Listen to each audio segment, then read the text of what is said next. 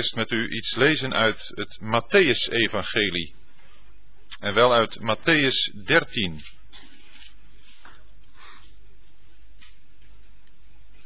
Matthäus 13, te beginnen bij vers 1.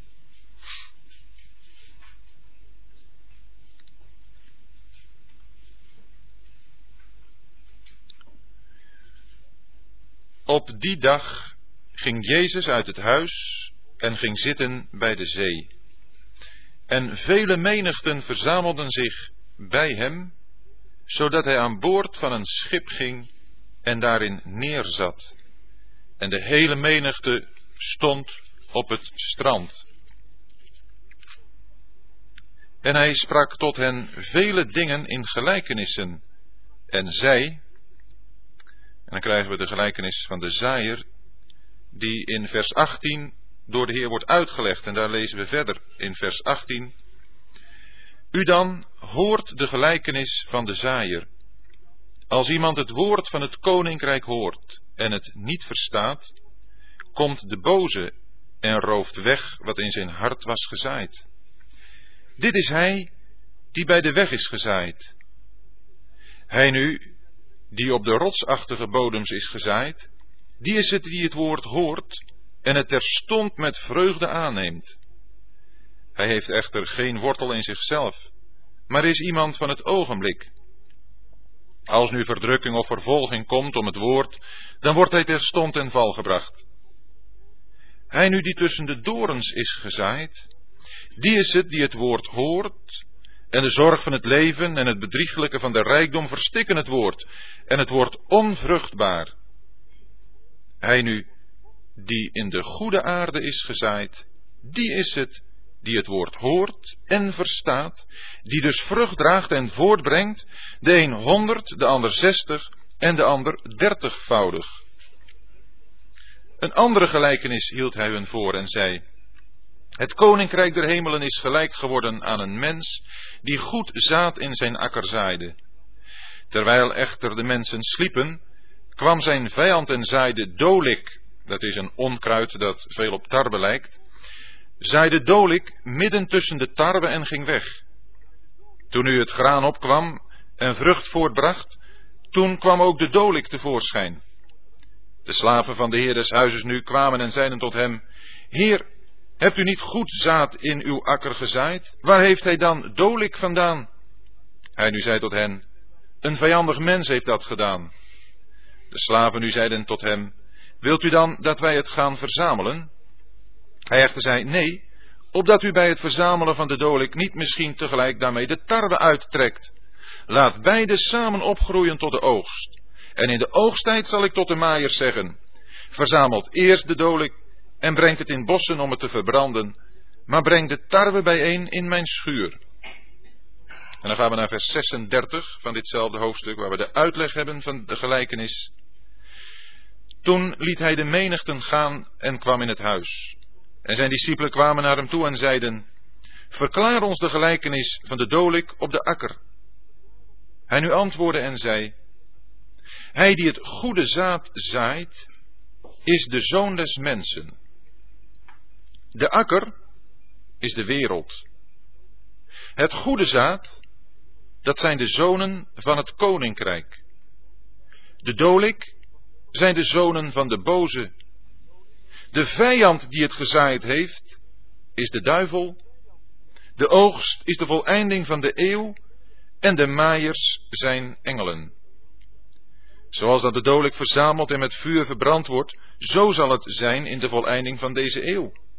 De zoon des mensen zal zijn engelen uitzenden en ze zullen uit zijn koninkrijk verzamelen alle aanleidingen tot vallen en hen die de wetteloosheid doen. En ze zullen hen in de vuuroven werpen, en daar zal het geween zijn en het tandengeknars. Dan zullen de rechtvaardigen stralen als de zon in het koninkrijk van hun vader. Wie oren heeft om te horen, laat hij horen. Tot zover.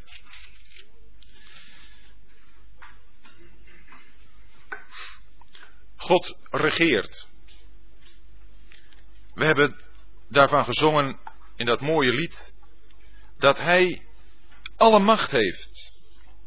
En dat we Hem maar kunnen laten besturen en waken.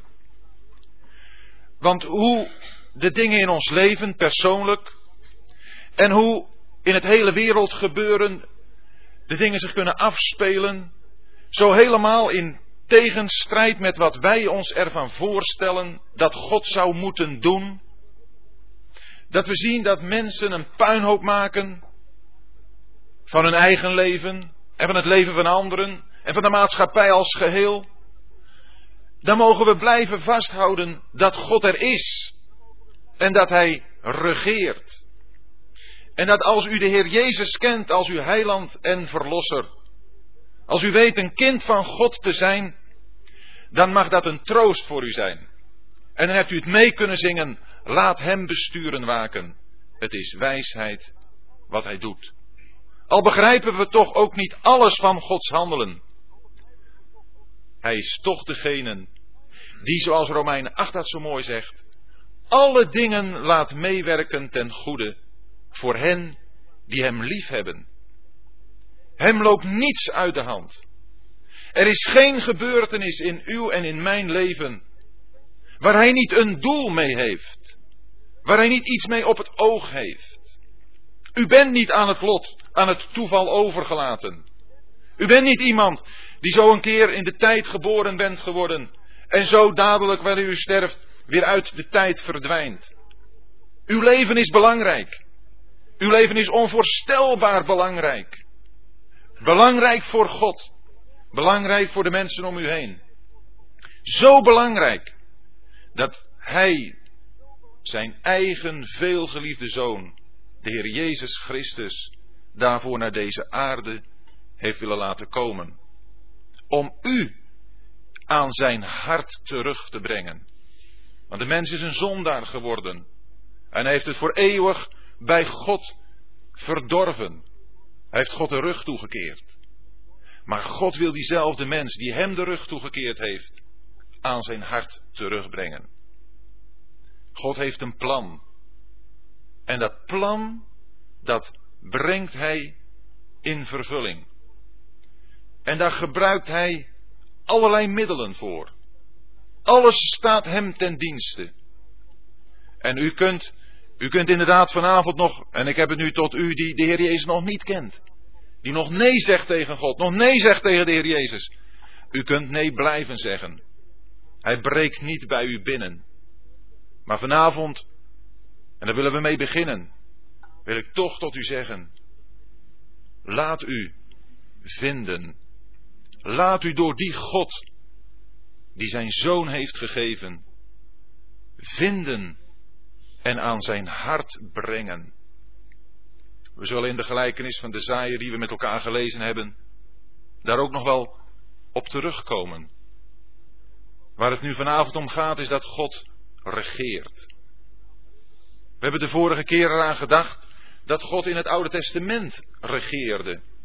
Heel de geschiedenis van de mens, heel de geschiedenis van Israël heeft duidelijk gemaakt dat Gods hand in die geschiedenis was. Maar dat de mens die steeds weer van God heeft, is afgeweken, dat die mens telkens weer door God werd opgezocht. En dat telkens weer, en dat is het wonder van Gods regering, juist in het Oude Testament, dat die mens en in zijn handelen en in het verderf wat hij tot stand bracht, dat God die mens gebruikt heeft om te komen tot zijn doel. En dat is de verheerlijking van zijn zoon, Jezus Christus. Want nergens is duidelijker gebleken hoe de mens tegenover God staat. Ja, toen stond, maar ook nog steeds nu staat. Dan toen zijn zoon Jezus Christus naar deze aarde kwam. En nergens is duidelijker gebleken dat het plan dat God opgevat had.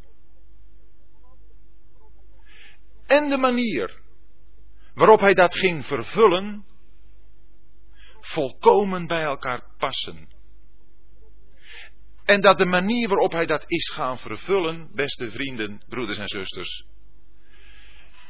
dat hij daarvoor zelfs de mens in zijn zondigheid, in zijn verderf, in zijn afwijken van God heeft willen gebruiken. Want we hebben er toen aan gedacht dat we in het boek de Handelingen lezen dat naar de bepaalde raad en voorkennis God de Heer Jezus gegeven heeft. En Petrus zegt dat, waarvan jullie verraders en moordenaars geworden zijn. De mens, Jood en Heiden, zij hebben de Zoon van God genomen en zij hebben hem naar het kruis gebracht. In hun boosheid en opstand tegen God. En God heeft dat gebruikt om daarmee een geweldig heil bekend te maken. Om dat moment van het kruis te maken tot een moment waar de stralen van af zullen schitteren tot in alle eeuwigheid. Omdat wanneer de eeuwigheid aanbreekt, we de Heer Jezus zullen zien. Openbaringen 5 zegt dat. Als het lam, staande als geslacht. De boosheid van de mens heeft God gebruikt om zijn volmaakte liefde en genade duidelijk te maken. De Heer Jezus was gekomen om hier op aarde Gods regering te vestigen. Hij was die koning die door God aan zijn volk beloofd was, door de eeuwen heen. Hij is de zoon van David. En daarom heb ik uit het Matthäus-evangelie gelezen als een, omdat we daar als een inleiding vinden hoe dat in zijn werk gegaan is. Want juist het Matthäus-evangelie onderscheidt zich van de andere drie evangeliën daarin dat in het Matthäus-evangelie de Heer Jezus voorgesteld wordt als de Messias, als de koning, als de van God gezalfde koning. En het Matthäus-evangelie is het dan ook dat met het geslachtsregister van de Heer Jezus begint, waaruit duidelijk wordt dat de Heer Jezus van David en van Abraham afstamt. Zodat hij dus een wettig recht had op de troon. Op de troon in Jeruzalem. En zo kwam hij tot zijn volk. En werd hij geboren. Maar werd hij aangenomen? Nee. Matthäus 2 maakt al duidelijk hoe daar een iemand is, de troon, Jeruzalem en Herodes, die zichzelf die plaats heeft aangematigd. En die als de ware rechthebbende op de troon geboren is, probeert hem te vermoorden. Het lukt hem niet. En de Heer Jezus groeit op. En in Matthäus 3 lezen we over Johannes de Doper. Die als een heraut voor de koning uitgaat en hem aankondigt, het koninkrijk der hemelen is nabijgekomen. Mensen bekeer je. En dan komen er mensen die komen naar Johannes de Doper toe. En onder beleidenis van hun zonden laten zij zich dopen. En zij geven daarmee te kennen, ja, wij willen die Messias ontvangen. En in dat prachtige gedeelte van de doop van de Heer Jezus zelf, daar zien we hoe de Heer Jezus zich bij hen voegt. Hij wil bij dat overblijfsel zijn. Nee, hij is niet een mens die het nodig had om zonden te beleiden. En hij heeft ook geen zonden beleden. Hij had niets te beleiden. Hij was een volmaakt mens. En daarom kon boven hem, toen hij gedoopt werd, de hemel opengaan. En kon het getuigenis van de Vader over hem uitgesproken worden naar de omstanders toe. En de Vader zei het, deze, deze is mijn geliefde zoon, in wie ik mijn welbehagen gevonden heb. Hij onderscheidde zich van al die anderen, omdat hij de zoon was. En toen, Lucas zegt het ons, hij was ongeveer 30 jaar oud, is hij naar de woestijn gevoerd, om daar verzocht te worden door de duivel. 40 dagen. Maar hij is als de grote overwinnaar uit die verzoeking tevoorschijn gekomen. En dan vinden we in Matthäus 5 tot en met 7 wat algemeen bekend is als de bergrede. Daar gaat de Heer Jezus aan zijn discipelen en aan de menigten gaat hij vertellen over dat rijk wat hij wilde komen oprichten en wat daar de voorwaarden voor zouden zijn. Welke normen daar zouden gelden. Dan begint hij eerst met het welgelukzalig uit te spreken. Een prachtig stukje in het Matthäus-evangelie. Maar je kunt alleen in het koninkrijk ingaan wanneer je je hart aan die koning gegeven hebt. Anders kom je aan alles wat de Heer Jezus daar zegt in Matthäus 5 tot en met 7 niet toe. Het is onmogelijk door een mens als u en ik van nature zijn in praktijk te brengen. We hebben daar een nieuw leven voor nodig. Maar daar spreekt de Heer Jezus niet over nu. In Matthäus 5 tot en met 7. Hij spreekt over de voorwaarden die gelden in het rijk dat hij wilde komen oprichten. En in Matthäus 8 en 9, daar stelt hij zichzelf voor als de Messias. Want er was in het Oude Testament gesproken over de Jezus als de Messias die te midden van zijn volk zou zijn en daar de wonderen van een Messias zou verrichten. Hij zou melaatsen reinigen. Hij zou blinden het gezichtsvermogen teruggeven. Hij zou doven weer het vermogen teruggeven om te horen. Hij zou kreupelen laten lopen. Hij zou lammen gezond maken. De Heer heeft die wonderen verricht. En in Matthäus 10, daar stelt hij nog meer discipelen aan, die hij erop uitstuurt om het evangelie van het koninkrijk bekend te maken. Hij komt zich aanbieden aan zijn volk. Maar het wordt duidelijk dat zijn volk hem niet wil. Dat zijn volk hem verwerpt. En in Matthäus 12 is daar het dieptepunt van bereikt.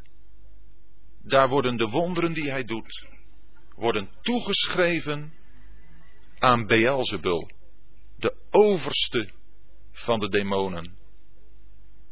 Daarmee wordt duidelijk dat zijn volk Israël hem niet wil. En dan komen we waar wij vanavond begonnen zijn met het lezen in Matthäus 13. En is Matthäus 13 vers 1 een bijzonder veelzeggend vers. Want dan hebben we daar gelezen, op die dag ging Jezus uit het huis en ging zitten bij de zee. Wat wordt hiermee gezegd? De Heer Jezus was tot het huis van Israël gekomen. Zo had hij in Matthäus 10 ook zijn discipelen de opdracht gegeven. Gaat tot de verloren schapen van het huis Israëls. Maar nu hij daardoor was verworpen, nu gaat de Heer Jezus hier in beeld het huis Israëls verlaten. Hij verliet het huis en hij ging zitten bij de zee. En wat stelt ons de zee voor? Het boek de Openbaring maakt het ons duidelijk. Het is de Volkerenzee. Het zijn nu de mensen van de wereld. Het is niet meer beperkt tot Israël. Maar de wereld wordt nu het gebied waar de Heer Jezus zijn prediking naar laat uitgaan. We hebben dat ook in die andere gelijkenis gelezen. De akker is de wereld. En dan gaat de Heer Jezus daar. Tegenover al die mensen die daar zijn. Gaat hij een gelijkenis vertellen. De gelijkenis van de zaaier. Ook dat is een heel, een heel groot verschil met wat hij oorspronkelijk was komen doen. We hebben daar de vorige keer aan gedacht. Wat was hij komen doen? In zijn volk Israël. Daar was hij vrucht komen zoeken. We hebben dan gedacht bij die gelijkenis van de wijngaard, waar God zijn knechten naartoe heeft gestuurd om vrucht te ontvangen. En hoe ze de een hebben geslagen en de ander hebben gedood. En dat de God dan zegt, ik stuur mijn zoon, hem zullen ze ontzien. En wat doen ze dan? Dan zeggen ze in hun boze hart, deze is de erfgenaam, komt, laten we hem doden en de erfenis zal van ons zijn. Zo is het antwoord van het volk op Gods zoeken naar vrucht. En Jezaja 5 zegt het heel treffend dat die wijngaard die Israël voorstelt en die vrucht had moeten voortbrengen voor God, stinkende vruchten heeft voortgebracht. Er is niets voor God bij. Blijft God dan zonder vrucht? Nee, God blijft niet zonder vrucht. God gaat die vrucht zelf bewerken. En vandaar dat nu hier, op dit moment in de geschiedenis, de Heer Jezus de gelijkenis van de zaaier gaat uitspreken. Daar komt hij niet meer om vrucht te ontvangen van een volk dat die vrucht niet heeft voortgebracht, maar daar gaat hij zaaien. En daar gaat hij zelf, door dat zaad uit te strooien, die vrucht bewerken. Want hij wil het koninkrijk, wil hij toch, wil hij toch oprichten. Hiermee stelt de Heer Jezus in wezen zich al achter zijn werk op het kruis. Hij plaatst zich al in de heerlijkheid. Israël is al definitief terzijde gesteld. En hij gaat nu zelf hier op aarde werken, niet meer alleen in Israël, maar in de hele wereld. Want hij wil zijn koninkrijk toch hebben. En dan komen we bij ons onderwerp van vanavond. De Heer Jezus is verworpen. Daar hebben we aan gedacht. Hij is naar een kruis gebracht. Maar de hemel heeft hem opgenomen. En hij is nu in de heerlijkheid. En van daaruit laat hij door middel van zijn dienstknechten het evangelie prediken. Opdat daar mensen zullen zijn die dat evangelie zullen aannemen. Dat evangelie wat hier in deze gelijkenis genoemd wordt in de uitleg, het woord van het koninkrijk. Nu zijn er in deze wereld waarin wij leven, waarvoor de Heer Jezus geen plaats is, mensen die bereikt worden met het woord van het koninkrijk. Dat woord van het koninkrijk houdt dit in, dat er nu mensen zijn die discipelen willen worden van die koning die hem willen gaan volgen, volgelingen van hem willen worden. En daarvoor wordt het woord van het koninkrijk gepredikt. En dat woord wordt gepredikt. En dat vindt dan in de harten van de mensen een uitwerking. Het komt in die harten terecht. En al naar gelang de bodem van dat hart is, de gesteldheid van dat hart is, wordt er iets met dat woord gedaan.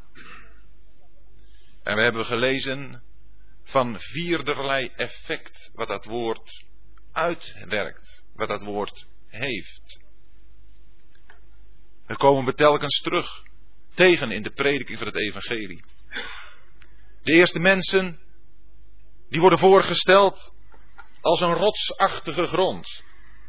En ik weet niet of u wel eens, en ik hoop het, dat u wel eens met mensen gesproken hebt over de Heer Jezus dan hebt u ongetwijfeld ook die ervaring opgedaan. Dat er mensen zijn die een verhard hart hebben. Mensen die je kunt spreken over de Heer Jezus, maar die je spottend aankijken. Of gewoon doorlopen en verachtelijk hun schouders ophalen. Dan kun je een paar woorden over de Heer Jezus zeggen, maar zodra je je mond daarover open doet, zijn ze alweer weg. Ze willen niet eens horen. En wat ze horen, het gaat hun aan de koude kleren af. Het raakt ze niet. Het is de duivel die er als de kippen bij is om weg te roven wat in het hart gezaaid is. Dat zijn mensen waar de Satan een enorme invloed op heeft, die in de macht van de Satan zijn. Dat is natuurlijk ieder mensenkind die nog geen kind van God is, die is in de macht van Satan. Maar u bent het wel met me eens dat er mensen zijn waar dat veel duidelijker te zien is dan bij andere mensen. Een tweede categorie die we hebben, dat zijn die mensen waarvan we gelezen hebben dat zij het woord horen En het terstond met vreugde aannemen. Dat zijn die mensen. Daar kun je vertellen over de Heer Jezus. En die vinden dat geweldig. Die nemen dat direct aan. Die zeggen dat is mooi. Dat wil ik ook hebben, daar wil ik in meegaan. Het evangelie heeft zeker iets aantrekkelijks. Het heeft iets wat mensen die in de problemen zitten een oplossing biedt. Mensen die toch een bepaald gevoel van ongelukkigheid hebben. Mensen die dat toch aantrekt. En die zeggen, ja, ik wil daarin meegaan. Maar het is slechts voor een ogenblik. Want het heeft geen wortel in zichzelf. En als verdrukking of vervolging komt, dan komt hij terstond ten val. Want wat is noodzakelijk? Noodzakelijk is dat er een goede bodem is. En wat is een goede bodem voor het ontvangen van het zaad? Dat leert de natuur al. Dat is een omgeploegde bodem. En zo moet het zijn bij een mens. Een mens moet een omgeploegd hart hebben. Een hart wat zich bewust is van zijn zonden.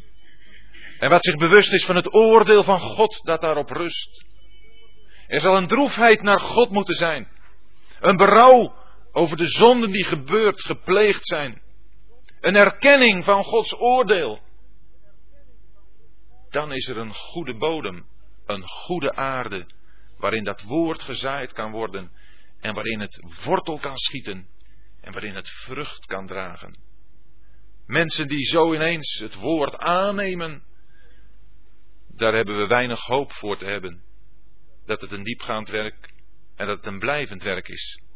De Bijbel zegt ons, de Heer Jezus zegt ons, het is slechts voor een ogenblik. Een derde categorie, dat zijn die mensen die het wel aannemen, maar het wordt tussen de dorens gezaaid. Dat wil zeggen, dat zijn mensen die hebben zorgen in het leven, of die staren zich blind op de rijkdom, en daarmee wordt het woord onvruchtbaar. Is het niet zo dat mensen zo in de zorg kunnen zitten? Terechte zorg. Want mensen kunnen het ontzettend moeilijk hebben. Maar dat ze met hun moeilijkheden zo bezig zijn dat ze daarmee afgesloten zijn voor het evangelie.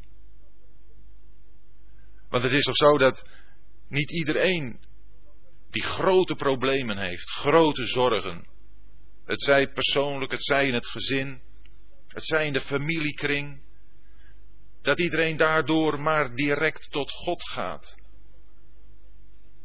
Nee, dan kan, het zo, dan kan het zo zijn dat ze wel een ogenblik worden aangesproken, jazeker.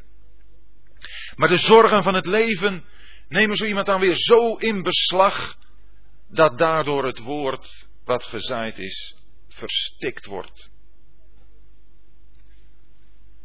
Maar er is ook de andere kant. Dat is de rijkdom. Is er niet een begeerte naar rijkdom? Rijkdom in materiële zin, geld, goederen, bezittingen. Misschien ook in meer stof, meer geestelijke zin, roem en eer. Hoeveel mensen zijn daardoor al niet voor het woord ontoegankelijk geworden? En als ze het al een keer gehoord hebben en er misschien wel mee ingestemd hebben, het brengt toch geen vrucht voort. Want zij zijn in beslag genomen door iets anders. En dat is de rijkdom van deze wereld.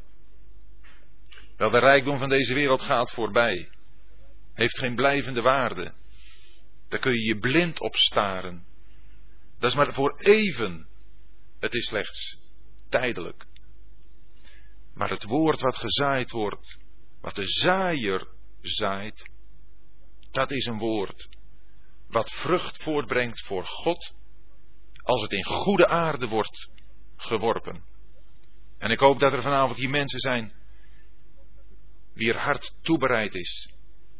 Toebereid door de Heere God zelf. Om zijn woord te ontvangen. En om dan vrucht te gaan voortbrengen.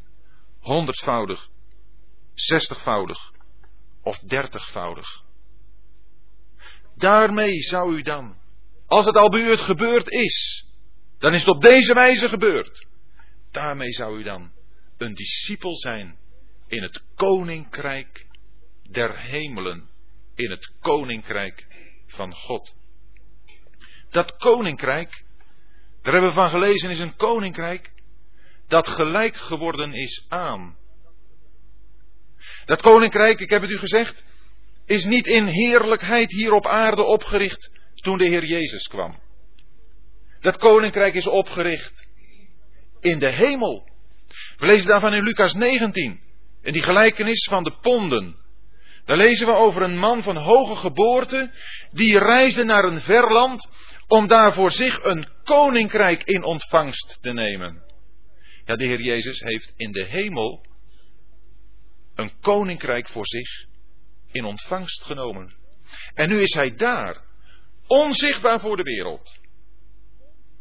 Maar hij is zichtbaar voor allen in wie het zaad in goede aarde is gevallen.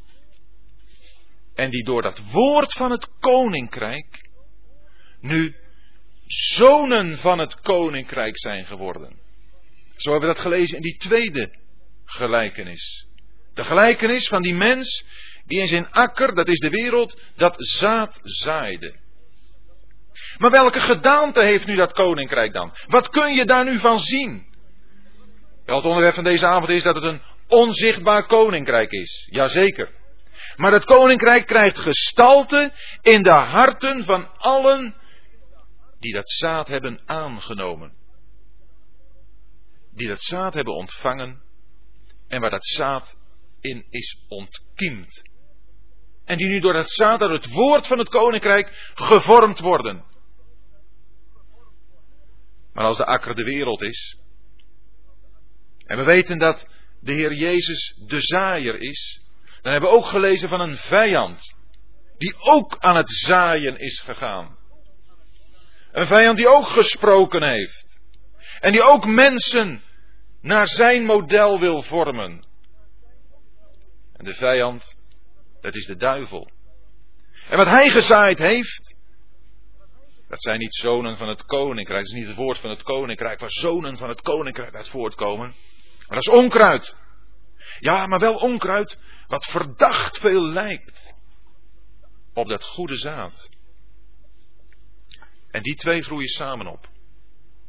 En is dat niet een treffend beeld van de christenheid waarin wij leven? Van dat terrein wat zegt in verbinding te staan met iemand die in de hemel is. Een terrein waar het goede en het kwade samen opgroeien. En waar wij lang niet altijd van kunnen uitmaken of iemand nu het goede zaad is of onkruid is. Wij kunnen daar geen onderscheid in maken. Daarom dat de Heer ook zegt, je moet het beide op laten groeien tot de oogst. Want je kunt daar op dit moment niet tussenkomen. Je kunt je daar niet mee gaan bezighouden. Dat weet ik alleen. Wel, dat doet ons denken aan 2 Timotheus 2. In een ander beeld lezen we daarover het grote huis. De christenheid, het koninkrijk der hemelen, waarin dat goede en dat kwade samen opgroeien, waar, om het zo te zeggen, echte christenen en naamchristenen met elkaar dingen doen, en waar het niet van elkaar soms te zien is wie nu echt is en wie nu vals is. Wel, in dat grote huis heb je dat precies zo. Daar heb je gouden en zilveren vaten, wordt het aangenoemd. En houten en aarden vaten. Ook gelovigen en ongelovigen. Maar ook daar wordt duidelijk dat het eigenlijk niet te zien is. Wie is er nu echt een gouden vat en wie is er nu een, een aardenvat? Wie behoort nu bij de Heer en wie behoort bij de boze? En wat wordt daar als oplossing gegeven? Scheid u af. Onttrekt u aan de ongerechtigheid. In een tijd van verwarring waarin wij leven. Waarin niet meer zichtbaar is, echt zichtbaar, wie God toebehoren en wie niet. Waar ze allen samen dezelfde God aanroepen, daar is er maar één mogelijkheid en het is, onttrekt u aan de ongerechtigheid. Dat geldt voor deze dag. De dag waarin wij nu leven. Zo kunnen wij, en zo staat het eraan verder, ook elkaar gaan herkennen. Als wij ons afzonderen van de ongerechtigheid. Om dan met hen die de Heer aanroepen uit een rein hart te jagen naar gerechtigheid, vrede en die andere dingen die daar staan. Dan zullen wij elkaar gaan ontmoeten op een plaats die gekenmerkt wordt door een jagen naar gerechtigheid. Dat wij in de christenheid als geheel niet de taak hebben om te oordelen, betekent niet dat er in de gemeente van de levende God niet geoordeeld moet worden. We lezen dat in het, de eerste brief van Petrus het oordeel begint bij het huis van God. Het huis van God is de gemeente van de levende God. En weet u hoe die juist in Matthäus 13 voorgesteld wordt? Daar vinden we verschillende gelijkenissen over het koninkrijk der hemel in Matthäus 13. En daar vinden we in dat koninkrijk der hemelen ook een schat die daarin verborgen is. En daar vinden we ook iets als een parel van grote waarde. Dat zijn in het koninkrijk der hemelen mensen die hem, die de Heer Jezus toebehoren en die hij daarin ziet. Die hij daarin weet als die schat, als die parel, die voor hem van grote waarde zijn. En als wij ons hebben afgezonderd van de ongerechtigheid binnen het geheel van de christenheid, jazeker. Binnen het terrein van het koninkrijk der hemelen, jazeker. Dan hebben we daar de opdracht om het boze uit het midden weg te doen. Dus wat we lezen in Matthäus 13. Laat ze beiden opgroeien tot de oogst. Moeten we wel onderscheiden van de tucht die uitgeoefend moet worden in de gemeente. Onder de gelovigen. Want daar moet wel zeker tucht worden uitgeoefend. Daar moet het kwaad, wanneer het zich openbaart, moet duidelijk aan de kaak gesteld worden. En wanneer er beleidenis is, wanneer er keer is, is er ook weer herstel. Maar dat zijn de goddelijke normen. Daar gaat het om. God regeert. Maar God regeert nu in de eerste plaats zijn huis. Het oordeel begint daar. Het boek Ezekiel maakt het ook heel duidelijk. Daar lezen we in Ezekiel 9 hoe als Israël het verdorven heeft. En daar het recht van God uitgaat. Dat begint bij die mensen die daar bij de tempel zijn. Daar begint het. God begint altijd bij hen die het dichtste bij Hem zijn. En dat kan ook niet anders. De rechtvaardige wordt vergolden op de aarde. U en ik, als we de Heer Jezus kennen, zullen met Gods regering te maken krijgen in het leven dat wij hier op aarde leven. De mensen in deze wereld, die kan het zo goed gaan. Die kan het voor de wind gaan. We hebben daar de vorige keer aan gedacht. Met Asaf. Asaf heeft zich ook afgetopt met die vraag. Maar hoe kan het nu toch? Al de mensen in deze wereld gaat het zo voor de wind. En mij, mij gaat het zo slecht. Die mensen gaven wel gedaan in hun lichaam. En voor mij elke morgen is er mijn bestraffing. Maar dan gaat het erom om Gods heiligdom binnen te gaan. Om daar te zien hoe God de dingen bekijkt. Om van bovenaf naar ons leven te kijken en te zien dat alle dingen in Zijn hand zijn. God regeert. Hij is er. En hij bestuurt. Hij bestuurt u en mijn leven persoonlijk. En ook in het grote geheel bestuurt hij het leven van de gemeenschap der mensen. Ook van de gemeenschap van mensen die zich christenen noemen. Dat terrein waarover we gelezen hebben. En wat de Heer Jezus noemt het koninkrijk der hemelen. Het koninkrijk der hemelen. Dat betekent dat in dat koninkrijk hemelse normen heersen. De Heer Jezus heeft het in wat genoemd wordt het Onze Vader ook zo tot uiting gebracht. We kunnen dat bidden. Onze Vader die in de hemelen zijt. Uw naam worden geheiligd, dat is het eerste. Uw koninkrijk komen, dat is het tweede. En dan, uw wil geschieden, zoals in de hemel, zo ook op aarde. Dat gebed zal in vervulling gaan als de Heer Jezus hier op aarde zal regeren. Dan zal de hemel op aarde regeren. Dan wordt deze aarde bestuurd naar geweldige hemelse normen. Dan staat de hemel in een direct contact met de aarde en de aarde met de hemel. We hopen daar een volgende keer met elkaar heel specifiek over te gaan nadenken. Hoe het zal zijn als hier op aarde de Heer Jezus regeert. Maar waar regeert Hij nu? Hij regeert in uw en in mijn hart.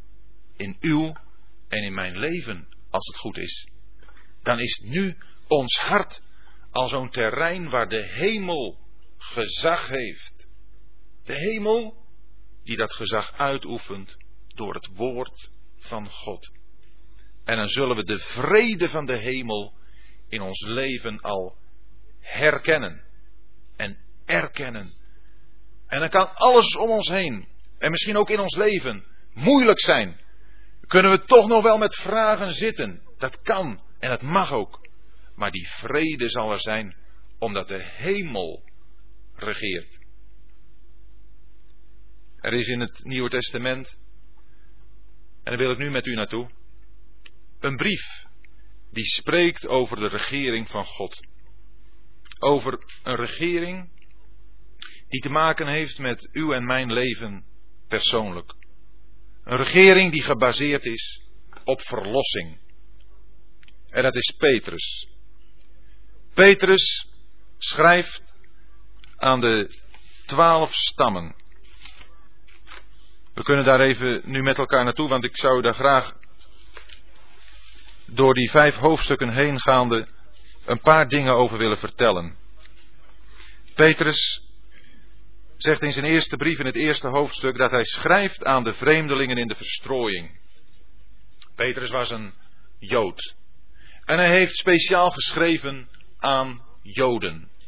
Joden die toen niet meer in het land waren, maar verstrooid waren over de hele aarde heen. God had zijn volk toch Israël gegeven. En we waren nu die beloften? Wel met de verwerping van de Heer Jezus waren die beloften, wat Israël betreft, voor een tijd uitgesteld.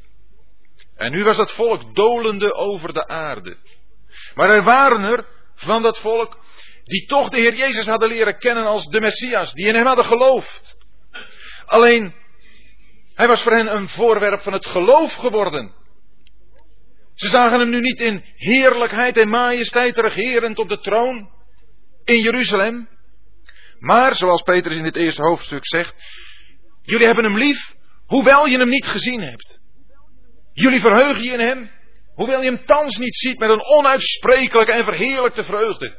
En kunt u daarmee instemmen? Kunnen wij daarmee instemmen zoals we hier zijn? Wij hebben de Heer Jezus ook nog nooit gezien. Maar hebt u hem lief? Houdt u van Hem? Als u verlost bent, een kind van God bent, kunt u niet anders dan van Hem houden. Al hebt u hem nooit gezien. Ja, in de Hebreeënbrief staat, wij zien Jezus. Maar dat is met de ogen van ons hart. We kennen Hem. Maar met de ogen van ons hoofd, onze natuurlijke ogen, zien we Hem niet. Maar we hebben Hem lief. En dat zegt Petrus tegen de gelovigen.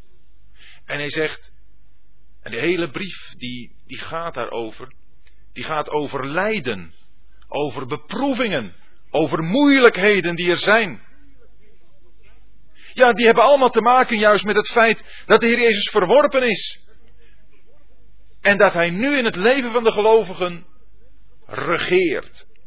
De verborgen regering van God in uw en mijn leven is aanwezig. En die is juist aanwezig daar waar er in uw en mijn leven lijden aanwezig is. Moeiten aanwezig zijn. En elk hoofdstuk van deze brief spreekt erover. In hoofdstuk 1 wil ik u twee versen voorlezen. Vers 6 en vers 7. Daarin verheugt u zich, zo nodig nu een korte tijd bedroefd door velerlei verzoekingen, opdat de beproefdheid van uw geloof veel kostbaarder dan die van goud dat vergankelijk is, en door vuur beproefd wordt, blijkt te zijn tot lof en heerlijkheid en eer bij de openbaring van Jezus Christus. Ons geloof moet beproefd worden. Het is helemaal niet moeilijk om te geloven in wat je ziet. Dat hoef je eigenlijk niet eens te geloven. Dat is geen geloof. Dat zie je. Maar nu geloven in wat je niet ziet. Geloven in de Heer Jezus die je niet. Vertrouwen wij op Hem? Geloven wij in Hem? Als we dat zeggen, dan zal het beproefd worden. Op de proef gesteld worden. En waarom? Petrus vergelijkt dat met goud dat beproefd wordt. Goud is een edel metaal. Maar er kunnen nog van die onzuiverheden in zitten. En wat gebeurt er daarmee? Dan wordt het in het vuur geworpen. En dan wordt het opgestookt. En dan wordt het gezuiverd van alle onreinheid, zodat dat goud zuiver wordt. Want weet u, uw en mijn geloof, dat is niet zo zuiver. Als wij eerlijk zijn, u en ik, dan stellen wij toch nog ons vertrouwen misschien op onze eigen capaciteit en dat wat we zelf nog kunnen doen, op onze eigen krachten en inspanningen, Misschien op onze vrienden die we hebben. Maar ons geloof is een geloof wat persoonlijk is en wat voor de Heer Jezus heel kostbaar is. En daarom willen het beproeven. En dan eigenlijk niet eens om te zien of het er is, maar hij beproeft het omdat het er is. Omdat het er is voor hem. En omdat hij dat geloof helemaal wil zuiveren. En dat is een proces dat gaat ons leven door. Maar daarom zijn die beproevingen er. Ja, er staat bij zo nodig. En ook voor een korte tijd. Maar het zal, het zal een keer gezien worden wanneer de Heer Jezus in heerlijkheid geopenbaard wordt. Hoe uw en mijn geloof gewerkt hebben. Dat zal gezien worden bij zijn openbaring. Vindt u niet schitterend om daaraan te denken? Dat als wij nu beproeving ondergaan, lijden ondergaan vanwege ons geloof, heel praktisch, heeft niets te maken met vervolgingen van buitenaf. Van mensen die het ons moeilijk maken om te geloven. Nee, het gaat om situaties. Om dingen die in ons leven gebeuren. Waardoor wij zeggen, of zouden kunnen zeggen, nou als dat een God van liefde is, dan hoeft het voor mij niet meer. Maar om dan, zelfs al zeggen we dat, er dan toch toe te komen, ja ik heb het gezegd, maar het is niet goed geweest. Want God heeft mij lief en hij zorgt voor mij. En in mijn leven loopt niets uit de hand. Hij heeft zijn plan. Hij heeft zijn doel. En dat bereikt hij. En dan moet u en ik steeds meer wegvallen. Onze eigen wil moet gebroken worden. Onze eigen motieven moeten naar voren komen en verdwijnen. Hij wil ons geloof beproeven. In hoofdstuk 2, daar lezen we over een lijden ter wille van het geweten. In hoofdstuk 2, vers 18. Daar lezen we. Huisknechten, wees aan uw meesters in alle ontzag onderdanig. Niet alleen aan de goede en inschikkelijke, maar ook aan de verkeerde. Want dat is genade als iemand droeve dingen verdraagt ter wille van het geweten voor God, terwijl hij onrechtvaardig lijdt. Want wat voor roem is het als u volhardt terwijl u zondigt en met vuisten wordt geslagen. Maar als u volhardt terwijl u goed doet en lijdt, dat is genade bij God. Want hiertoe bent u geroepen, omdat ook Christus voor u geleden en u een voorbeeld nagelaten heeft, opdat u zijn voetstappen navolgt. Hij, die geen zonde heeft gedaan en geen bedrog werd in zijn mond gevonden, die als hij uitgescholden werd niet terugschold, als hij leed niet dreigde, maar zich overgaan van hem die rechtvaardig oordeelt, die zelf onze zonden in zijn lichaam heeft gedragen op het hout, opdat wij, voor de zonden afgestorven, voor de gerechtigheid leven. Door zijn striemen bent u gezond geworden. In dit stukje gaat het over het lijden ter wille van het geweten. Maar het verband waarin dat staat is ook hier weer veelzeggend. Het gaat hier om mensen die in een plaats van onderdanigheid zijn. Om het in hedendaagse termen te zeggen, om werknemers die bij een werkgever in dienst zijn. Vroeger sprak je over knechten, nog vroeger over slaven. Nou, daar gaat het hier om. Mensen die helemaal in dienst van een ander zijn. En is het niet opmerkelijk dat juist hier het voorbeeld van de Heer Jezus zo nadrukkelijk naar voren wordt gebracht? De Heer Jezus is het van wie gezegd wordt dat hij ons een voorbeeld heeft nagelaten, opdat we zijn voetstappen zouden navolgen. En waaruit blijkt die navolging van de Heer Jezus dan? Hierin dat in hem, in zijn mond, geen bedrog werd gevonden, geen zonde heeft hij gedaan.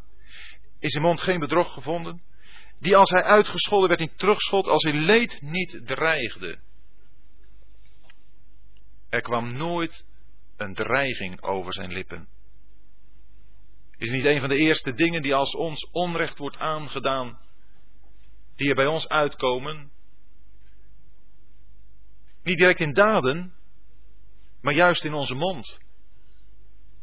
Dat wij wel eens een keer ons zullen wreken. Dan zeggen we dat niet zo. Maar we wachten wel onze tijd af. Want we zullen wel voor onze eigen rechten opkomen. En dan toch ter wille van het geweten leed te dragen, te lijden. En weet u wat hier staat? Dat klinkt u misschien vreemd in de oren, maar er staat hier in vers 21, want hiertoe bent u ook geroepen. Lijden in deze wereld is maar niet een onplezierige bijkomstigheid. Lijden in deze wereld hoort heel wezenlijk bij ons bestaan als christenen, ja als onderdanen van een hemelse koning. Iemand die verworpen is. En waar wij nu in zijn voetstappen mogen gaan. En als het gaat tegenover hen die boven ons geplaatst zijn, dan kunnen we ter wille van het geweten leed verdragen. Dat we daar met onze collega's niet meedoen als zij het eens hebben over de baas en zijn praktijken. Oh, dan kunnen ze misschien op zichzelf best gelijk hebben. Maar dan niet meedoen. Lijden ter wille van het geweten heeft eigenlijk te maken met iets negatiefs.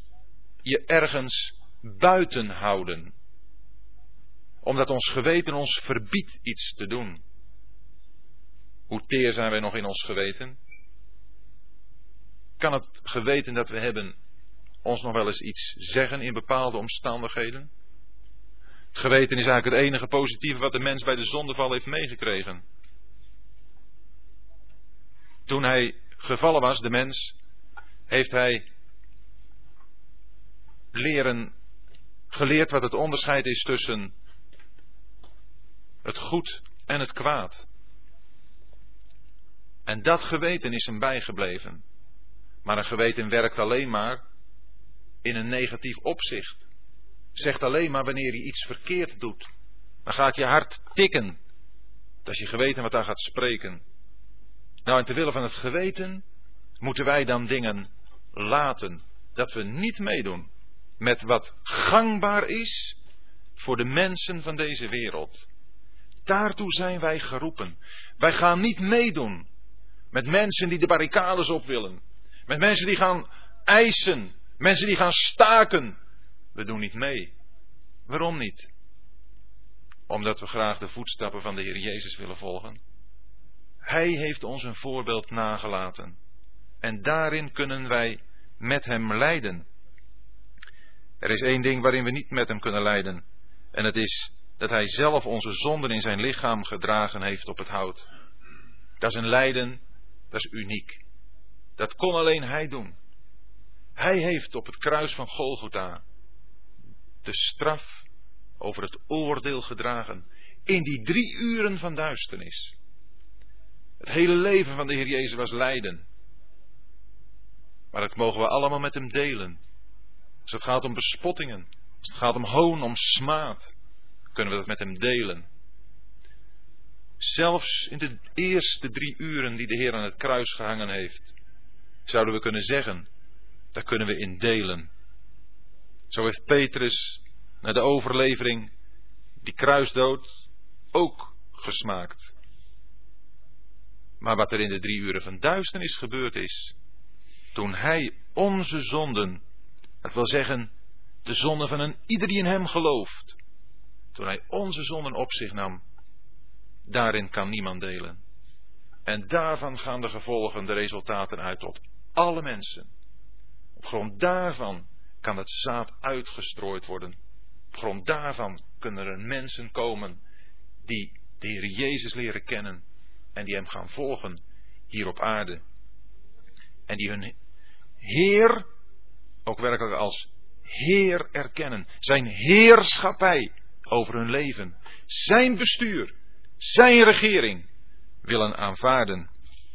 En dat is wat wij in hoofdstuk 3 als een derde vorm van lijden voor ons krijgen. In hoofdstuk 3, vers 13, daar lezen we 1 Petrus 3, vers 13. En wie zal u kwaad doen als u ijveraars voor het goede bent geworden? Maar al leidt u ook ter wille van de gerechtigheid, gelukkig bent u. Vreest echter niet zoals zij vrezen en wordt niet in verwarring gebracht, maar heiligt Christus als Heer in uw harten. Altijd bereid tot verantwoording aan ieder die u rekenschap vraagt van de hoop die in u is. Hier komen we eigenlijk op nog een kerngedachte met betrekking tot de verborgen regering van God. Een regering die niet openbaar is. Want we hebben gelezen dat het normaal zo zal zijn dat als je een ijveraar bent van het goede, dus het goede doet, dat je dan geen kwaad zult ontvangen. Hoe kun je nu kwaad ontvangen? Als je goed doet, dan is het normaal dat je beloond wordt. Zo is het ook in Romeinen 13, waarover de overheid gesproken wordt. Ze is er tot een wreekster van hen die kwaad doen, maar tot een beloning voor hen die goed doen. Maar wat vinden we in deze wereld? Wat vinden we voor hen die de Heer Jezus willen volgen? Maar al leidt u ook ter wille van de gerechtigheid. Gelukkig bent u. Dan kan het gebeuren dat je, als je goed doet, toch moet lijden. Doen van gerechtigheid kan lijden met zich meebrengen. Wat is dat het doen van gerechtigheid? Dat is het doen van die dingen die recht zijn voor God. Is het niet zo dat als je je stem verheft tegen abortus en euthanasie, dat daarvoor lijden je deel kan zijn? Als je opkomt voor het recht van het leven, het recht dat God heeft, alleen God, dat je dan lijden krijgt, smaadheid krijgt te verduren. Dat is lijden ter wille van de gerechtigheid. Lijden omdat je goed doet. Omdat je mensen helpt. En dan kun je uitgemaakt worden voor een zacht ei. Voor iemand, als je vriendelijk bent, die in deze harde wereld niet mee kunt. Er is geen plaats voor mensen die niet voor hun eigen rechten opkomen. Dat is lijden ter wille van de gerechtigheid. Ijveraars van het goede. En hier zegt Petrus, gelukkig bent u. En wees er nou niet bang voor. Vrees niet zoals zij vrezen. De mensen in deze wereld die het ons moeilijk maken als we gerechtigheid willen doen, zijn allemaal bang. Ze vrezen. Want heel diep in hun hart weten ze dat het oordeel van God komt. Oh, het wordt heel diep weggestopt. En er zijn mensen die kunnen hun geweten toeschroeien. En het kan lijken of ze doof zijn voor alle roepstemmen van God. Ze kunnen hun hart verharden. Maar ze zijn ook bang. En tot ons wordt gezegd: vrees niet zoals zij vrezen, en wordt niet in verwarring gebracht. Of wat zijn we vlug in verwarring gebracht?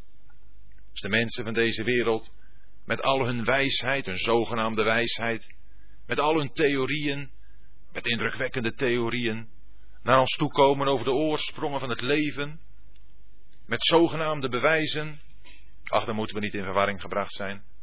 Dan moeten we heel rustig zeggen, dit zegt het woord van God. Daar staat het.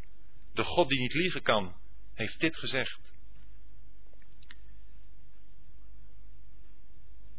Maar heiligt Christus als Heer in uw harten. Ziet u, daar hebt u het. De Heer Jezus is Heer.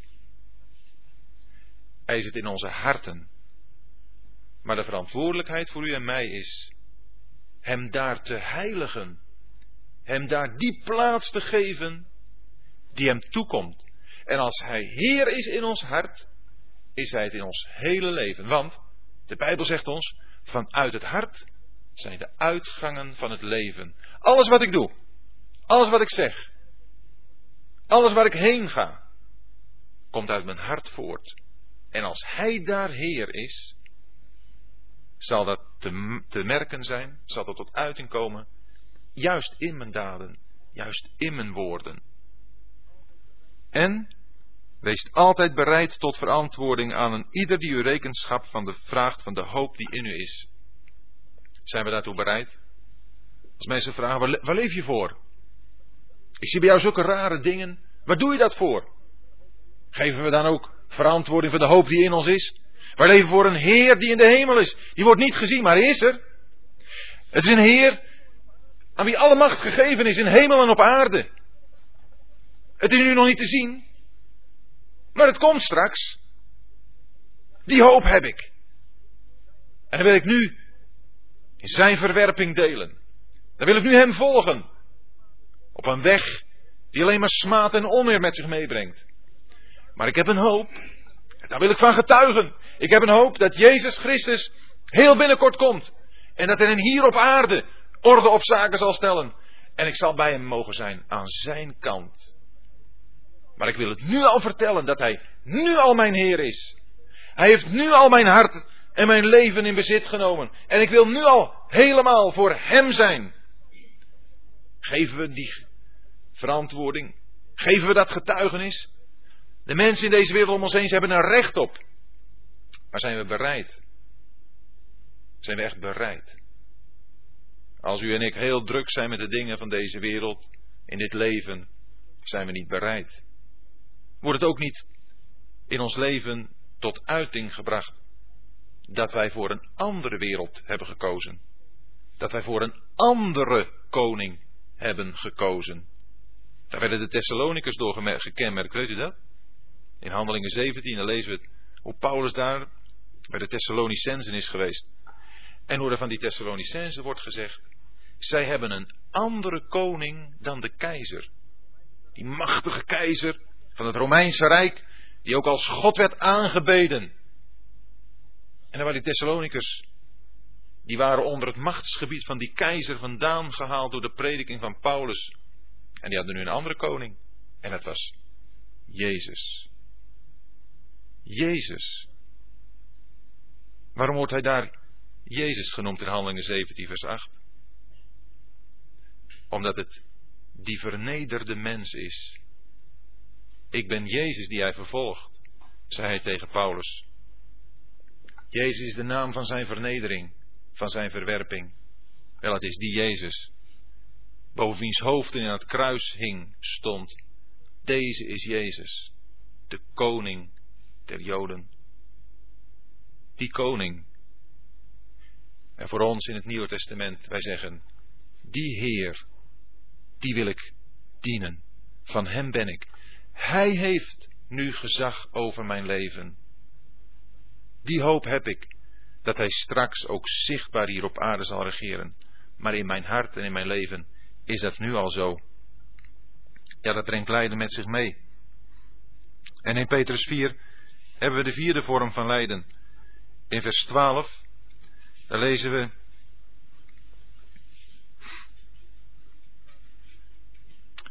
Geliefden, laat de vuurgloed in uw midden die tot uw beproeving dient, u niet bevreemden alsof u iets vreemds overkwam. Maar naarmate u deel hebt aan het lijden van Christus, verblijdt u opdat u zich ook verblijdt met vreugdegejuich bij de openbaring van zijn heerlijkheid. Als u in de naam van Christus smaad leidt, bent u gelukkig, omdat de geest van de heerlijkheid en kracht en die van God op u rust. Lijden, het lijden van Christus en het lijden in de naam van Christus. Het lijden van Christus, dat was zoals ik al zei, het lijden wat de Heer Jezus hier op aarde heeft meegemaakt. Een lijden wat door hem heen ging als hij de gevolgen van de zonde om zich heen zag. Dat lijden van Christus kunnen wij delen. Lijdt u ook, doet u pijn als er mensen om u heen vloeken, mensen om u heen zijn naam misbruiken, doet u dat pijn? De Romeinenbrief spreekt ervan dat als wij met Christus lijden, dan zullen wij ook met Hem verheerlijkt worden. Want het lijden met Christus, of zoals hier dat lijden van Christus, wat ook wij dan met Hem delen, dat, dat is een bewijs van het nieuwe leven. Alleen als je nieuw leven hebt, het leven dat de Heer Jezus zelf is, zul je dat lijden ook hebben. Maar nu ook dat lijden in de naam van Christus. Dat gaat eigenlijk het verst. Lijden ter wille van het geweten. Daar hoef je nog niet echt je christen zijn duidelijk te maken. Er zijn veel mensen die wat dat betreft een geweten hebben, op bepaalde manieren gevormd en waar ze gewoon niet overheen willen gaan. En ook het lijden te willen van de gerechtigheid. Hoef je nog niet echt duidelijk naar voren te komen als iemand die christen is en die de Heer Jezus beleidt. Je doet het omdat bepaalde dingen niet goed zijn. Goed, niet goed zijn omdat ze in het woord van God veroordeeld worden. Maar hier gaat het erom dat er lijden is in de naam van Christus. Dat wij de naam van de Heer Jezus verbinden met onze handelwijze. Dat wij zeggen, omdat ik de Heer Jezus ken, omdat Hij mijn Heer is, daarom doe ik dit of dat niet. Of daarom handel ik zus of zo. Ik heb Hem, mijn heiland, lief. Hem wil ik dienen. Hem wil ik volgen. Daarom wil ik dit of dat doen. Daarom wil ik dat of dat laten. En dan komt er een lijden in de naam van Christus. En dat lijden, dat zal maken dat de geest van God en de geest van heerlijkheid en die van kracht op ons rust. Stefanus heeft de Heer Jezus in de heerlijkheid gezien en zijn aangezicht heeft geblonken, heeft gestraald als het van een engel. En die heerlijkheid, die zal ook van ons afstralen. Nee, niet dat wij daar zelf dan misschien weet van zullen hebben. Zodra wij dan aan onszelf gaan denken van, jongen, jongen, dan is die geest van heerlijkheid dan toch maar zichtbaar dan is het al lang niet meer te zien. Maar als we op die manier lijden, verbindt God die geest van heerlijkheid daarmee. Zo belangrijk is dat voor God. Hij wil daar zijn geest van heerlijkheid mee verbinden. En het vijfde hebben we dan in het vijfde hoofdstuk. Daar hebben we het lijden van de kant van de duivel. In vers 8. Wees nuchter, waakt uw tegenpartij de duivel, gaat rond als een brullende leeuw, op zoek wie hij zou kunnen verslinden. Weerstaat hem, standvastig in het geloof, daar u weet dat hetzelfde lijden aan uw broederschap in de wereld zich voltrekt. De God nu van alle genade, die u geroepen heeft tot zijn eeuwige heerlijkheid in Christus Jezus.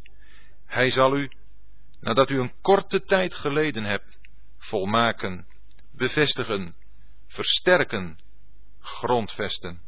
Hem zij de heerlijkheid en de kracht tot in alle eeuwigheid. Amen. Ja, een brullende leeuw. Een brullende leeuw maakt indruk. Zo kan de vijand op ons afkomen, om ons te intimideren, om ons bang te maken. Paulus zegt tegen Timotheus, je hebt niet ontvangen een geest van vreesachtigheid, een van bangheid, maar je hebt ontvangen een geest van kracht, liefde en bezonnenheid. Schaam je dus voor het evangelie niet. Er zijn mensen en er zijn stemmen in uw hart die zeggen, als je dat doet, dan zul je tegenslag krijgen. Er zijn wel mensen waar bezweringen over uitgesproken zijn. Dat als je zus of zo gaat handelen of spreken, dan zal het verkeerd met je gaan. Een brullende leeuw is Satan. En hij probeert ons bang te maken. Hij probeert ons onder de indruk te brengen van zijn macht. En hij is machtig, maar het is een overwonnen vijand. De Heer Jezus heeft hem verslagen op het kruis. Hij heeft geen enkel recht van spreken meer. En we kunnen hem elk recht van spreken ontnemen. Maar we moeten vaststaan. We moeten niet zomaar omver gaan. De tegenslagen komen. Er komen beslist verhinderingen. Van buitenaf of van binnenuit. Ze komen. Maar laten we er niet voor opzij gaan. Standvastig in het geloof. Daar u weet dat hetzelfde lijden aan uw broederschap in de wereld zich voltrekt. Er zijn meer mensen die ook dat lijden hebben. U bent niet uniek. Ik ben niet uniek. We hoeven niet te gaan zitten kniezen alsof wij de enige zijn die zoveel moeten meemaken. Die zoveel van de kant van die brullende leeuw hebben te ervaren. Er zijn er meer. En te weten dat er meer zijn, kan kracht geven, kan bemoedigen. En we weten, en het is toch schitterend om die met die versen te besluiten, vers 10 en 11 die we gelezen hebben, dat de God van alle genade ons geroepen heeft tot zijn eeuwige heerlijkheid. Hij heeft ons geroepen. 1 Petrus 2 zegt, we zijn geroepen vanuit de duisternis en gebracht in zijn licht. En nu hebben we een weg hier op aarde te gaan. En we zijn ertoe geroepen om te lijden. Maar we hebben ook een heerlijk vooruitzicht. Want diezelfde roep van Gods macht, die heeft ons geroepen tot zijn eeuwige heerlijkheid in Christus Jezus. Is van Gods kant niet alles aanwezig om ons te bemoedigen, te steunen, te ondersteunen, te versterken, te volmaken, te bevestigen, te grondvesten. Oh, het zijn van die geweldige woorden, u moet ze maar eens op u in laten werken. Dat geeft ons houvast in het leven. Dat bemoedigt ons, dat geeft ons kracht om door te gaan. Om het zicht te houden op de Heer Jezus. Op die eeuwige heerlijkheid in Hem. En om hier op aarde dat poosje, die korte tijd, staat hij weer, nadat u een korte tijd geleden hebt, dat geweldige in bezit te nemen. Broeders en zusters, beste vrienden, het is de moeite waard. God is er en Hij regeert. Hij heeft het laatste woord. Maar niet alleen dat Hij het laatste woord een keer zal spreken. Hij werkt daar nu in uw en mijn leven naartoe. Onzichtbaar voor deze wereld, maar zichtbaar in de levens van hen die hun hart aan Hem hebben gegeven.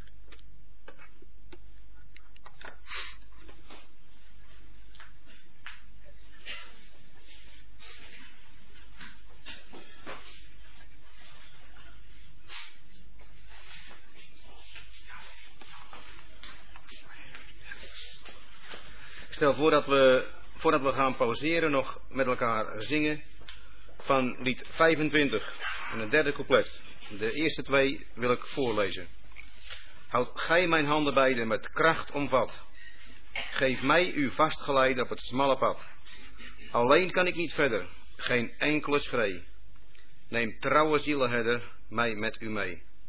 Op de ongewisse baren van de oceaan, in stormen en gevaren, grijp Heer mij aan. Ik zie uw aanschijn blinken in duistere nacht. Behoed mij dan voor zinken door uw macht. Door het derde zingen.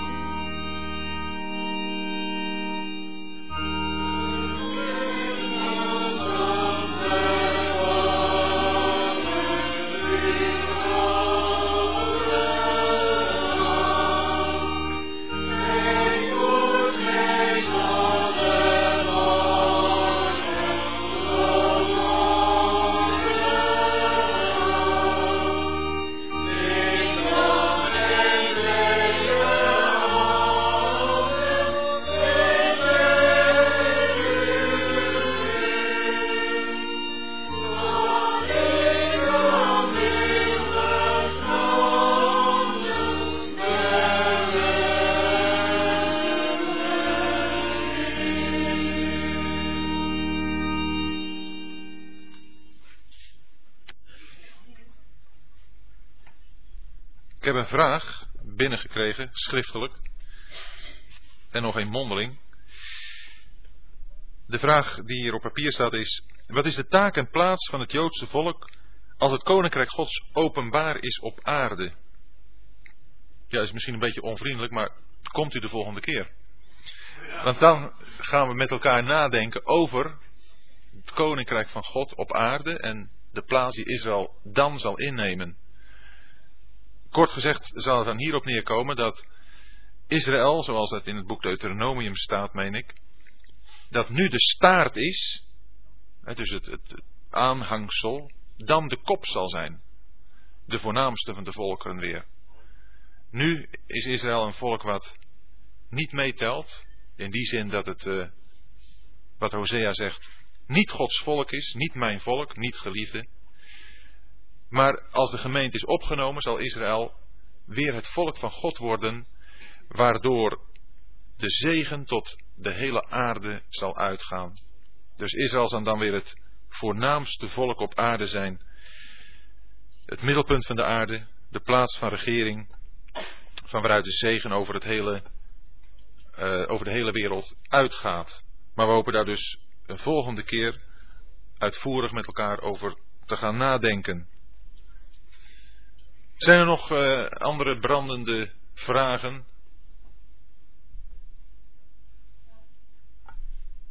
Isaac.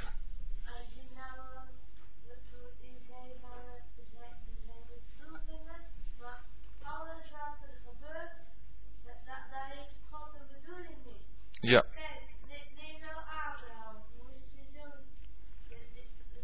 Ja. Ja. Ja.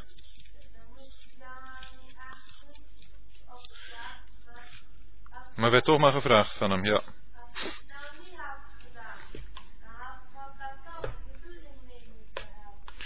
Ja, kijk, dat zijn moeilijke vragen. Als hij het niet had gedaan. Dat zijn vragen, daar weet ik geen antwoord op.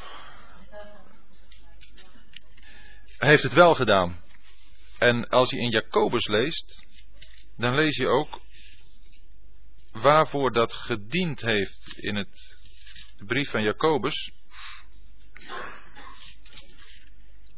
Dan lees je over het offeren van Isaac door Abraham. In Jacobus 2, vers 21, is onze vader Abraham niet op grond van werken gerechtvaardigd toen hij zijn zoon Isaac op het altaar geofferd had? U ziet dat het geloof samenwerkte met zijn werken en het geloof uit de werken volmaakt werd. En de schrift werd vervuld die zegt, en Abraham geloofde God en het werd hem tot gerechtigheid gerekend en hij werd een vriend van God genoemd. En in Genesis 22 lezen we in het eerste vers, hierna gebeurde dat God Abraham op de proef stelde. En eigenlijk komen we dan weer een klein beetje terug op 1 Petrus 1, waar we het over gehad hebben. Geloof is iets wat God moet beproeven. Geloof moet tot uiting komen. Geloof wat je zegt te hebben, zonder dat het zichtbaar wordt uit de werken. Jacobus zegt ervan, dat is dood. Geloof zonder werken is dood. Geloof moet zich uiten. En daarvoor brengt God ook ons in omstandigheden dat het geloof zijn uitwerking krijgt.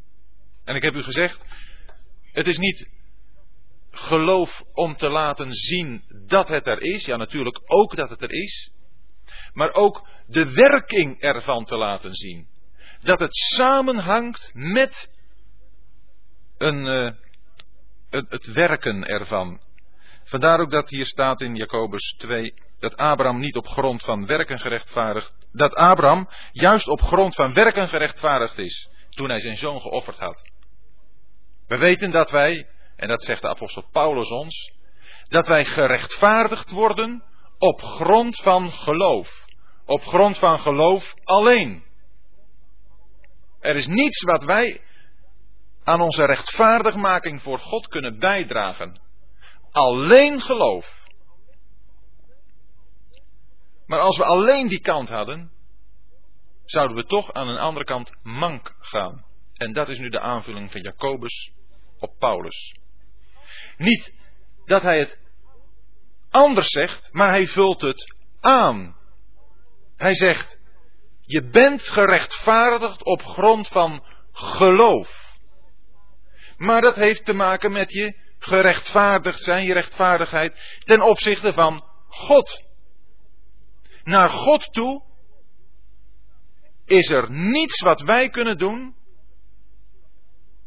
om gerechtvaardigd te worden. Naar God toe.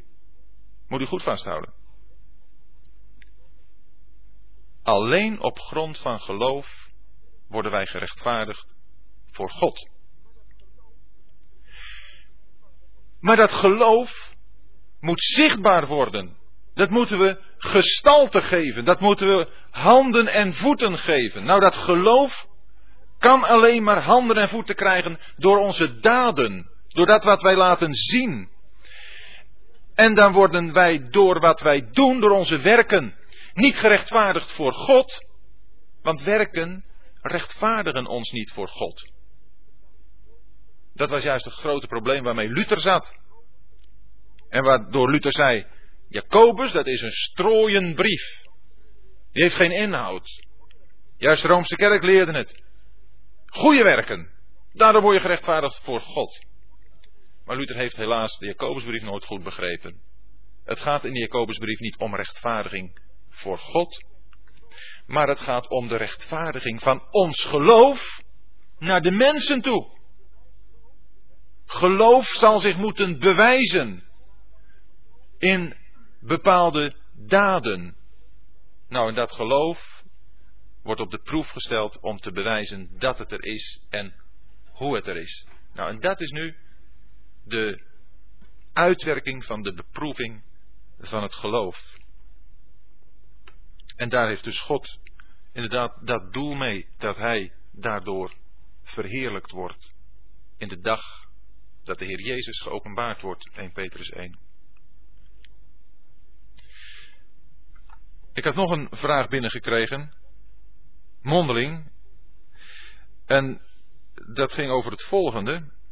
Daar werd gezegd, het is moeilijk om in deze wereld te leven, in de contacten met de mensen in deze wereld om ons heen, waarbij je voelt dat de mensen in de wereld om ons heen die God niet kennen, Christus niet kennen, waarbij je voelt dat daar niet een echt contact kan zijn. Waarbij je eigenlijk alleen maar over koetjes en kalfjes kunt praten en niet tot, tot een werkelijk gemeenschappelijk gesprek kunt komen. Wat je wel hebt met je medebroeders en zusters. En er werd gezegd, eigenlijk zou je het liefste een beetje willen afsluiten. Maar er werd ook gezegd, het is niet goed natuurlijk, want Daarvoor zijn we niet hier. Hoe moet je je nu opstellen in deze wereld naar de mensen toe waar we mee te maken hebben die God en die Christus niet kennen? Uh, ja, dan ga je gedachten naar de Bijbel en je denkt na over misschien een, uh, iets in staat over bepaalde gebeurtenissen, gelegenheden waarin we wel contact kunnen hebben met mensen om ons heen. En nu dacht ik aan iets uit 1 Korinthe 8.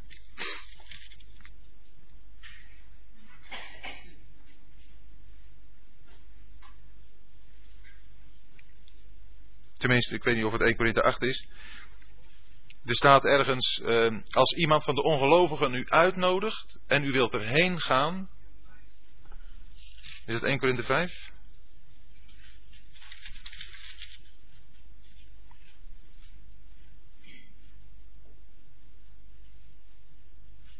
Dat zou ik niet weten.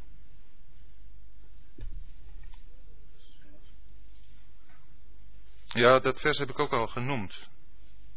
Nou goed, kunnen we wel even lezen. Vers 9, 1 Korinthe 5, vers 9. Ik heb u in de brief geschreven dat u geen omgang moet hebben met hoereerders. Niet in het algemeen met de hoereerders van deze wereld, of de hebzuchtigen en rovers of afgodendienaars, want dan zou u wel de wereld moeten uitgaan. Maar ik heb u geschreven dat als iemand die broeder genoemd wordt, een hoereerder is of een hebzuchtige afgodendiener, lasteraar, dronkaard of rover, u met hem geen omgang moet hebben, dat u met zo iemand zelfs niet moet eten. Dan hebben we weer de versmalling van dat terrein naar de gemeente toe. Als het gaat om de gemeente, dan moeten wij met iemand die als zodanig wordt bestempeld, gekenmerkt door een boze wandel, mogen we geen omgang mee hebben. Maar zegt Paulus, het gaat niet om de hoereerders in het algemeen. De wereld is vol met hoereerders. Vol met afgodendienaars. Vol met rovers en hebzuchtigen. Als ik daar geen omgang mee zou mogen hebben, dan zou ik de wereld wel uit moeten gaan. Nee, de Heer Jezus heeft ons juist daarvoor in deze wereld gezonden. Johannes 17 staat, Zoals de Vader mij gezonden heeft in deze wereld, zo zend ook ik u. Wij hebben een opdracht hier in deze wereld de Heer Jezus te vertonen. We hebben de opdracht te laten zien wie de Heer Jezus is. En te getuigen van Zijn liefde, van Zijn genade. Dat betekent dat we moeten gaan kijken naar de omgang van de Heer Jezus met juist hoereerders en tollenaars. Zie deze eet en drinkt met tollenaars en zondaars. Dat was een kenmerk van de Heer Jezus. En ik denk dat als wij uitgenodigd worden om bij een ongelovige te eten, ga er dan heen zonder onderzoek te doen uit gewetensbezwaar. Mag dan ergens in. 1 Korinthe 10, vers 27. Ja.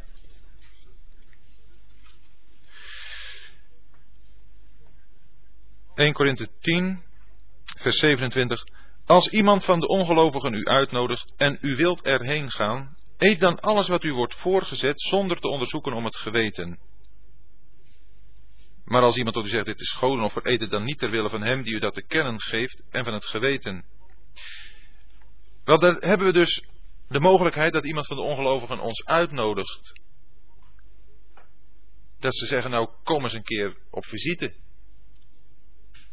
En dan staat er, en u wilt erheen gaan. Dat betekent dus dat u voor uzelf hebt overwogen, voor de Heer. Ik denk dat het goed is om erheen te gaan. Dan doe je dat uiteraard, denk ik, met de, met de gedachte om daar iets van de Heer Jezus te vertellen. Het gaat toch echt om ongelovigen. Of om daar te laten zien wie de Heer Jezus is. Dan kun je op een uitnodiging ingaan. Want het lijkt me sterk dat wij met ongelovigen zomaar allerlei dingen kunnen doen. Zomaar met ongelovigen allerlei leuke, plezierige, grappige dingen kunnen gaan zoeken. Misschien dat we wel verplicht zijn soms door ons werk. Dat kan ook gebeuren. Dat we bepaalde verplichtingen hebben door ons werk. Nou, dan hebben we daar al een verplichting die we moeten nakomen. Maar dan zullen we toch proberen om in die verplichting en de uitoefening van onze functie, die daarbij hoort dan, om toch te laten zien wie de Heer Jezus voor ons is. Wij zijn hier namelijk geplaatst om de Heer Jezus te vertonen. Zoals de Vader mij gezonden heeft, zo zend ik ook u. Daar gaat het om. Dan voelen wij ons natuurlijk niet één met de wereld om ons heen. Waar wij ons één mee voelen, dat is met het gemeenschappelijk doel wat wij hebben met onze collega's, om voor onze baas zo goede mogelijke werknemers te zijn. Daar kunnen we ons één mee voelen. Maar verder zal ons contact toch, denk ik, niet zo vlug gaan.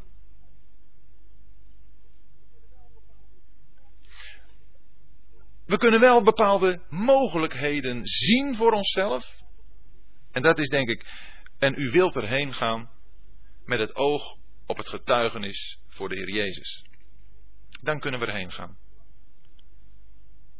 En er werd ook gezegd, er zijn ook bepaalde verplichtingen die in een huwelijk, waarin de man of de vrouw de Heer niet kent, de man of de vrouw wil meenemen naar bepaalde feestjes, gelegenheden, waar de wereld heel duidelijk eigenlijk alleen maar aanwezig en aan het woord is. En dat zo iemand daarmee naartoe moet. Omdat de man of de vrouw dat eigenlijk wil. Nou, ik denk dat dat ook een verplichting is dan. Dat dan kun je misschien niet met alles meedoen, en dat zul je dan ook niet. Maar dan kun je toch door de houding, door de manier van aanwezig zijn laten zien dat je de Heer Jezus toebehoort. Dat hoeft dan helemaal geen demonstratie te worden van ik ben het hier helemaal niet mee eens, maar ik moet hier tegen mijn zin zijn. Maar het hoeft ook niet een volledig opgaan te betekenen in de dingen die daar gedaan worden. Wel, het is moeilijk. Daar is niet een eenduidig antwoord op te geven. En elke situatie is anders.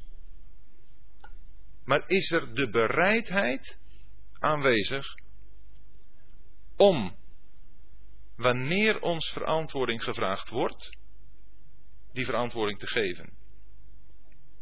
En dan kan ik u vertellen dat als je daarop uit bent, er toch meestal wel een gelegenheid komt om iets van de Heer Jezus te vertellen. Ik weet wel dat ik een tijd in mijn leven gehad dat ik heel wat meer bereid was dan ik nu ben. Om in iets wat gezegd werd een aanleiding te zien om de Heer Jezus naar voren te brengen.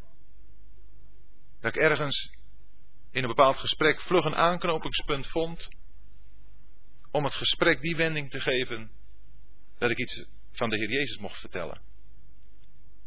Maar je voelt dat je wat dat betreft toch ook beïnvloed wordt. En misschien worden we allemaal wel te netjes. En zijn we allemaal niet meer zo geweldig onder de indruk van het feit dat het is om verloren te gaan voor eeuwig. Verschrikkelijk is dat. En misschien is het de laatste kans die we gehad hebben tegenover zo iemand en we hebben hem voorbij laten gaan. Nee, ik zeg niet dat de tijd van de baas misbruikt moet worden voor evangelisatie. Maar daar waar we vrij zijn, waar we mogelijkheden hebben, om dan zo bereid te zijn. En ook, zoals hier, misschien een uitnodiging krijgen. Om dan zo alert te zijn,